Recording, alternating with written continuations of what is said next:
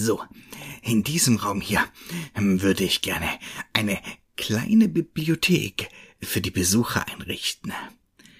Was denkt ihr? So könnten die Gäste sich mal zurückziehen und ein gutes Buch lesen. Und das erste Buch in dieser neuen Bibliothek ist natürlich Knochenwald. Apropos Knochenwald, wie wäre es mit dem nächsten Kapitel? Ja? Na, dann setzt euch. Das zweite Kapitel trägt den Namen Neue Freunde.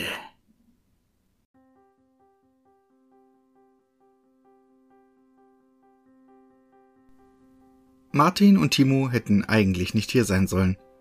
Eigentlich waren die Brüder unterwegs zu einem Metal-Festival am anderen Ende der Republik. Die Karten waren schon lange gekauft, die Zugfahrt geplant und der Biervorrat aufgestockt. Und auch das Styling war perfekt. Martin war 21, recht muskulös gebaut, hatte blondes, langes, lockiges Haar, trug eine blaue Jeans, eine Kutte mit verschiedenen Bandpatches und darunter ein T-Shirt der Metalband Blind Guardian. Sein Bruder Timo dagegen hatte 25 Jahre auf dem Buckel, war extrem dürr und groß, hatte schwarze, glatte Haare und ein weiß geschminktes, hageres Gesicht. Außer einer schwarzen Lederhose und diversen Nietenarmbändern trug er das T-Shirt einer Underground Black Metal Band namens Knochenherz. Wie gesagt, eigentlich hätten die beiden Brüder nicht hier sein sollen, aber ihr Zug hatte wegen eines Gleisschadens in diesem verschlafenen Kaff halten müssen und sie würden schätzungsweise erst in drei Stunden weiterfahren können. Da sie keine Lust hatten, ihr knappes Bargeld in einem wahrscheinlich miserablen Eiskaffee zu vergeuden und hier sonst kaum etwas los war, hatte sie die Langeweile und vielleicht auch das Schicksal zu dieser scheinbar verlassenen Waldhütte geführt. Das Schicksal war ein Arschloch. Hey, Timo, wollen wir mal schauen, ob wir da reinkommen? sagte Martin und zeigte auf die Hütte. Timo reagierte nicht, da er seine Kopfhörer aufhatte, aus denen gerade schrilles Gekreische gepaart mit einem massiven Schlagzeuggewitter erschallte. Martin stieß sie mit dem Ellenbogen an. Timo warf ihm einen Blick zu, der zumindest finster genug war, um kleine Mädchen in die Flucht zu schlagen. Auf seinen Bruder machte er aber keinen Eindruck. Endlich nahm er zumindest einen der Kopfhörer aus dem Ohr. Was ist los? fragte er, Martin wiederholte seine Frage und zeigte dabei auf die Hütte, die zu großen Teilen von Efeu bewachsen war. Timo sah ihn skeptisch an. Und wenn in der Bude noch einer wohnt? Ich habe ja auch nicht vor, dort einzubrechen. Aber vielleicht steht die Tür ja offen.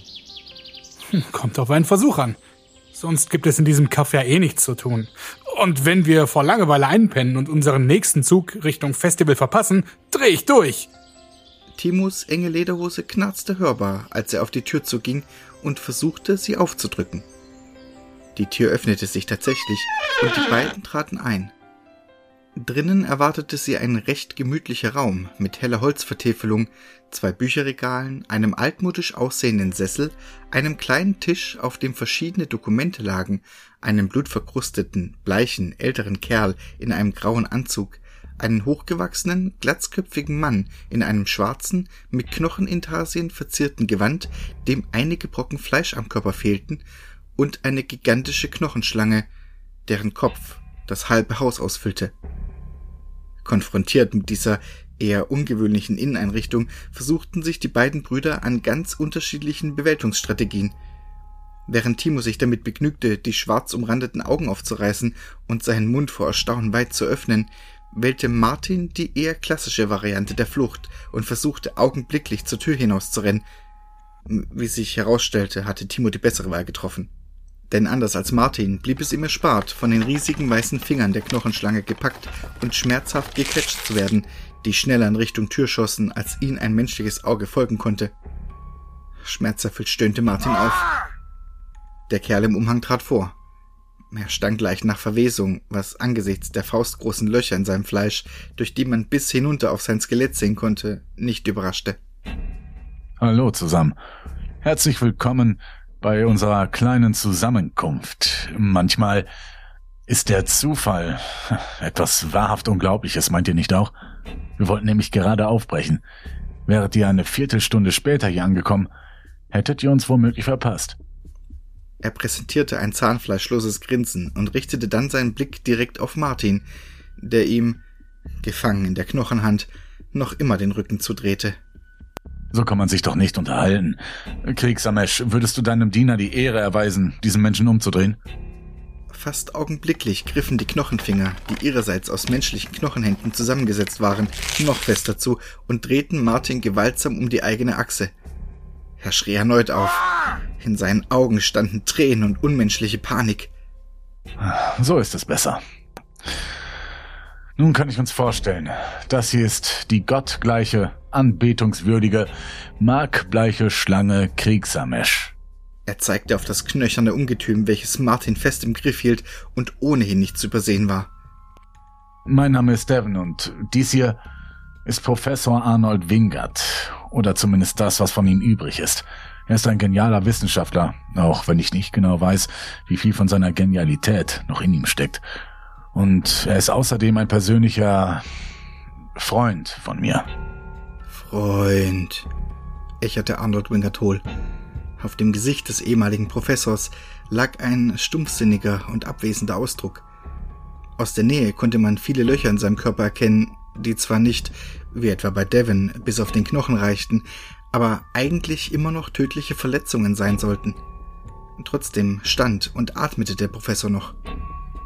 Devins stechender Blick richtete sich auf Timo. Wie lautet dein Name? Timo begann zu zittern. Feine Schweißtropfen schossen aus seinen Poren. Dennoch hielt er den Blick tapfer auf Devin gerichtet. Mein Name ist Timo und das ist mein Bruder Mark. Was kümmert es mich, wie dieser schwächliche Fleischbeutel heißt? Du bist viel interessanter. Du flüchtest nicht wie ein Feigling, jammerst nicht wie ein altes Weib und scheinst wie ich ein Freund des Knochens zu sein. Devin zeigte mit seiner blassen Hand auf Timos Bandshirt. Ihr meint wegen Knochenherz? fragte Timo so selbstsicher und gefasst, wie er nur konnte.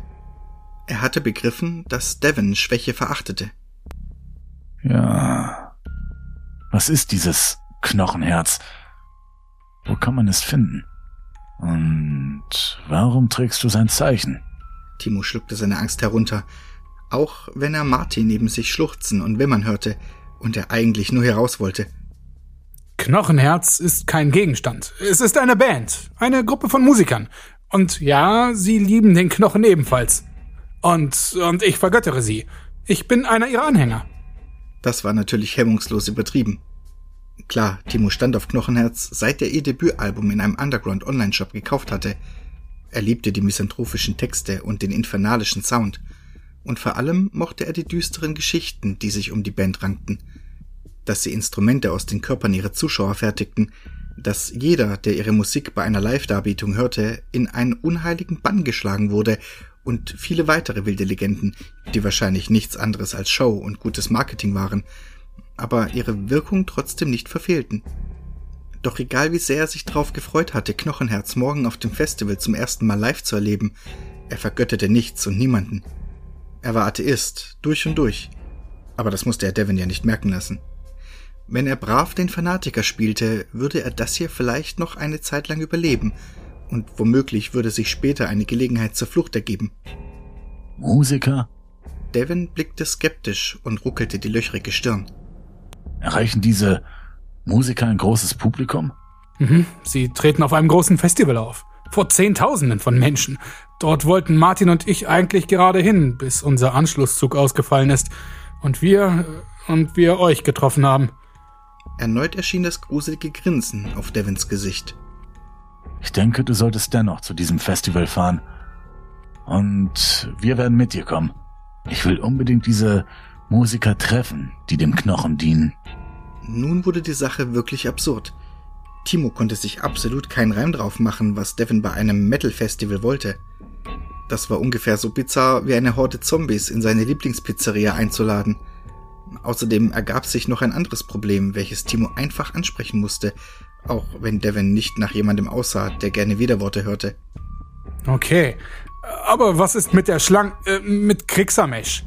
Er kann ja bei seiner Größe kaum im Zug mitfahren. Und selbst wenn das ginge, die würden sofort die Polizei alarmieren oder das Militär. Verdammt, die wären wahrscheinlich sogar mit Panzern und Flugzeugen hinter uns her. das ist kein Problem. Er strich sich mit seinen dürren Fingern über ein beinernes Amulett an seinem Hals, welches einen großen schwarzen Stein einfasste. Womöglich ein Onyx, auch wenn sich Timo dann nicht so sicher war.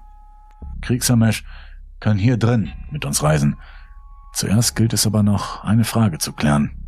Mit diesen Worten schritt Devon theatralisch auf Timo zu, bis ihre Gesichter nur noch wenige Zentimeter voneinander entfernt waren.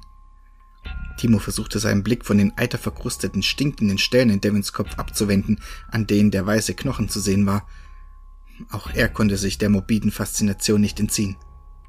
Bist du bereit, deine Treue zum Knochen zu beweisen und ein Weiser des Gebeins zu werden?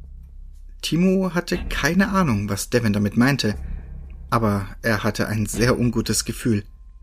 Habe ich eine andere Wahl? Ja, natürlich. Man hat doch immer eine Wahl. Du hast auch die Möglichkeit, dir von Kriegsamesh sämtliches Fleisch von den Knochen reißen zu lassen und dein Skelett seinem Körper hinzuzufügen. Wäre das mehr nach deinem Geschmack? Timo bedachte kurz seine Option. Er hatte nach wie vor keine Ahnung, was es hieß, ein Weißer des Gebeins zu werden, und er hatte zu viel Angst, um Devin danach zu fragen.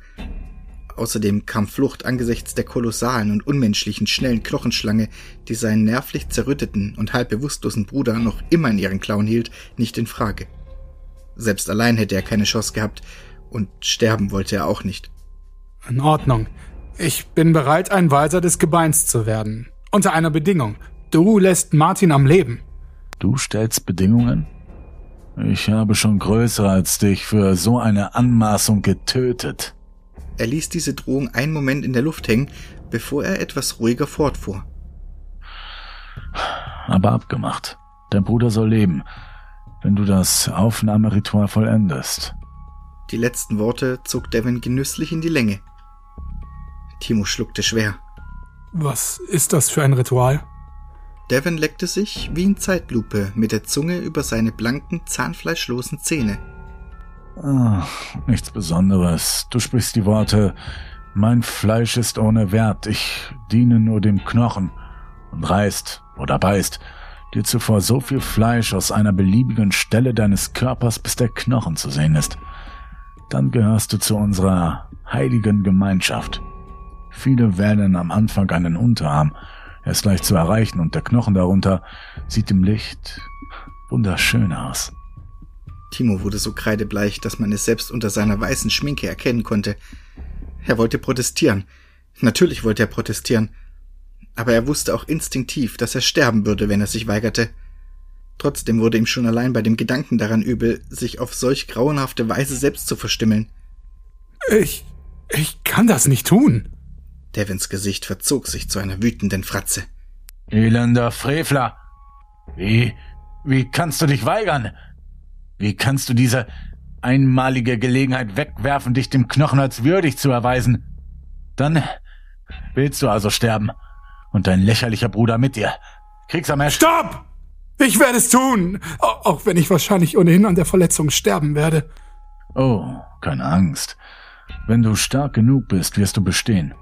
Genau wie ich. Jedenfalls, solange du dich in der Nähe von Kriegsamesch aufhältst und jetzt wurde genug geredet. Befreie dich von deinem Fleisch und lasse die Schönheit des Knochens ans Licht. Oder der ehrwürdige Kriegsamesch wird dich richten. Einen kurzen Moment zögerte Timo noch und überlegte, ob es nicht doch besser wäre zu sterben. Aber er konnte Martin nicht im Stich lassen. Er war immerhin sein Bruder. Also hob er den linken Arm und biss so fest hinein, wie er konnte. Der Schmerz war heftig, aber dennoch hatte er nichts weiter erreicht als zerrissene Haut und gequetschtes Muskelgewebe. Esther, spornte ihn Devon an. Timo traten Tränen in die Augen. Das hier war so falsch. Nein. Timo. Tu das. Tu das nicht. Doch für Timo gab es jetzt kein Zurück mehr. Diesmal langte er noch herzhafter zu und schmeckte salziges Blut. Er biss im wahrsten Sinne des Wortes die Zähne zusammen und riss einen großen Brocken Muskelfleisch aus seinem Arm. Dabei schrie Timo vor Schmerz und Entsetzen und war kurz davor, in Ohnmacht zu versinken. Angewidert spuckte er sein eigenes Fleisch auf den Boden. Ein mundgroßes Stück aus seinem Arm fehlte jetzt. Trotzdem war der Knochen noch nicht zu sehen. Noch immer wurde er verdeckt vom rohen, blutigen Muskelfleisch. Nimm die Fingernägel zur Hilfe, empfahl ihm Devin. Timo sah auf die scharfen, langen, schwarz lackierten Fingernägel seiner rechten Hand. Es kam auf einen Versuch an. Hauptsache, er brachte das hier zu Ende. Er tat es für Martin. Das durfte er nicht vergessen. Er positionierte seine Fingernägel an den tiefen Wundrändern, wobei allein schon die Berührung höllisch wehtat. Dann versenkte er sie so tief in seinem verbleibenden Fleisch, bis er den harten Knochen darunter fühlen konnte. Als er mit seinen Fingernägeln dagegen stieß, jagte ein schmerzhaftes Vibrieren durch seinen ganzen Leib. Noch nie in seinem Leben hatte Timo solche Pein erlebt. Reiß es ab! Du, du hast es fast geschafft, merkte Devin euphorisch an. Und Timo riss. Mit einem hässlichen Schmatzen löste sich das Fleisch von seinem Knochen, und nachdem er nach und nach die letzten Reste der Sehnen und des Muskelgewebes entfernt und das nachströmende Blut weggewischt hatte, sah er darunter endlich den blanken Knochen. Sprich die Worte! mein, mein Fleisch ist ohne Wert. Ich diene nur dem Knochen, brachte Timo unter Tränen heraus, und mit einem Mal endete der Schmerz. Er spürte förmlich, wie neue Kraft in ihn hineinströmte. Sogar seinen verletzten Arm konnte er genauso gut bewegen wie zuvor. Sogar noch besser. Devin beugte sich zu Timos Arm herunter und leckte mit seiner Zunge das Blut ab, bis der Knochen darunter rein und weiß im Tageslicht schimmerte, das durch die Fenster hereinsickerte. Seltsamerweise fand Timo den Anblick seines verstümmelten Arms nun gar nicht mehr so abstoßend wie noch vor wenigen Sekunden. Seine Knochen hatten in der Tat ihre ganz eigene Schönheit, auch wenn er es noch nie zuvor so betrachtet hatte. Tief in sich spürte er den leisen Drang, noch mehr davon zum Vorschein zu bringen. Bald schon, wenn die Zeit reif war. Du hast dich als würdig erwiesen und bis jetzt ein Weiser des Gebeins. Timo ist tot. Von nun an bist du Davox, der Markgeborene. Timo oder Davox, wie er jetzt anscheinend hieß, wusste nicht, was er dazu sagen sollte. Was in den letzten Minuten passiert war, war einfach zu viel für seinen Verstand. Also nickte er nur und wechselte rasch das Thema. Was ist mit Martin? Lässt du ihn jetzt frei? K kann er gehen? Devin kratzte sich im Kopf, pulte dabei etwas Schorf von einem der großen Löcher ab und schnippte ihn auf den Boden. Er schien nachzudenken. Natürlich. Gleich kann er gehen. Wie versprochen. Dann wandte er sich an den stumpfsinnig blickenden Professor Wingert. Professor, seien Sie so nett und geben Sie diesem Menschen einen Kuss. Davox verstand kein Wort. Arnold Wingert aber verstand sehr gut.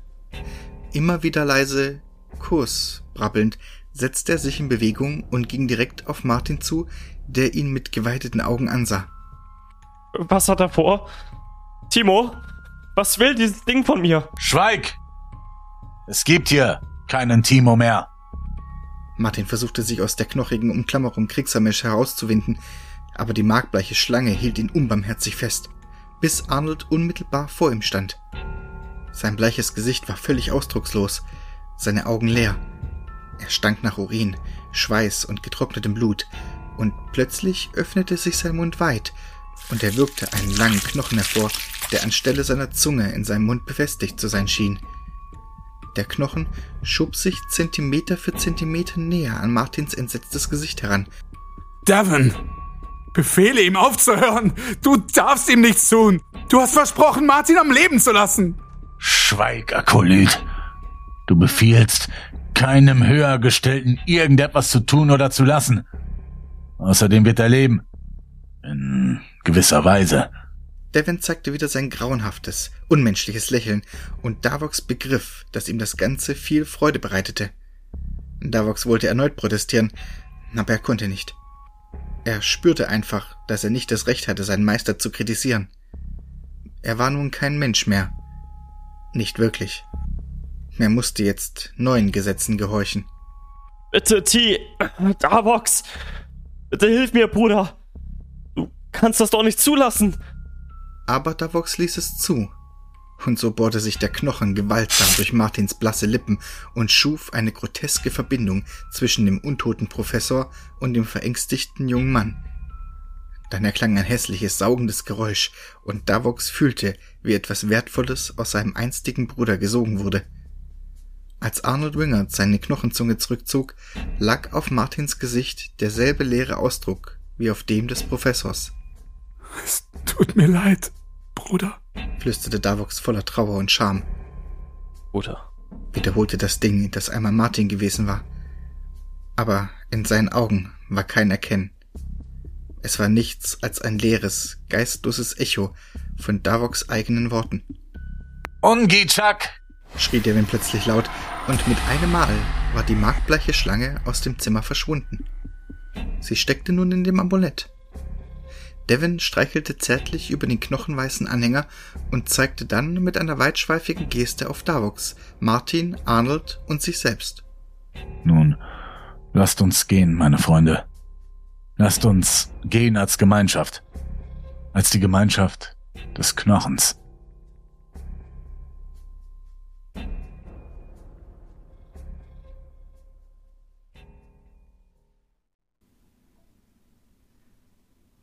Ach ja, die Gemeinschaft des Knochens. Ich liebe dieses Buch einfach. Und es wird immer besser und besser.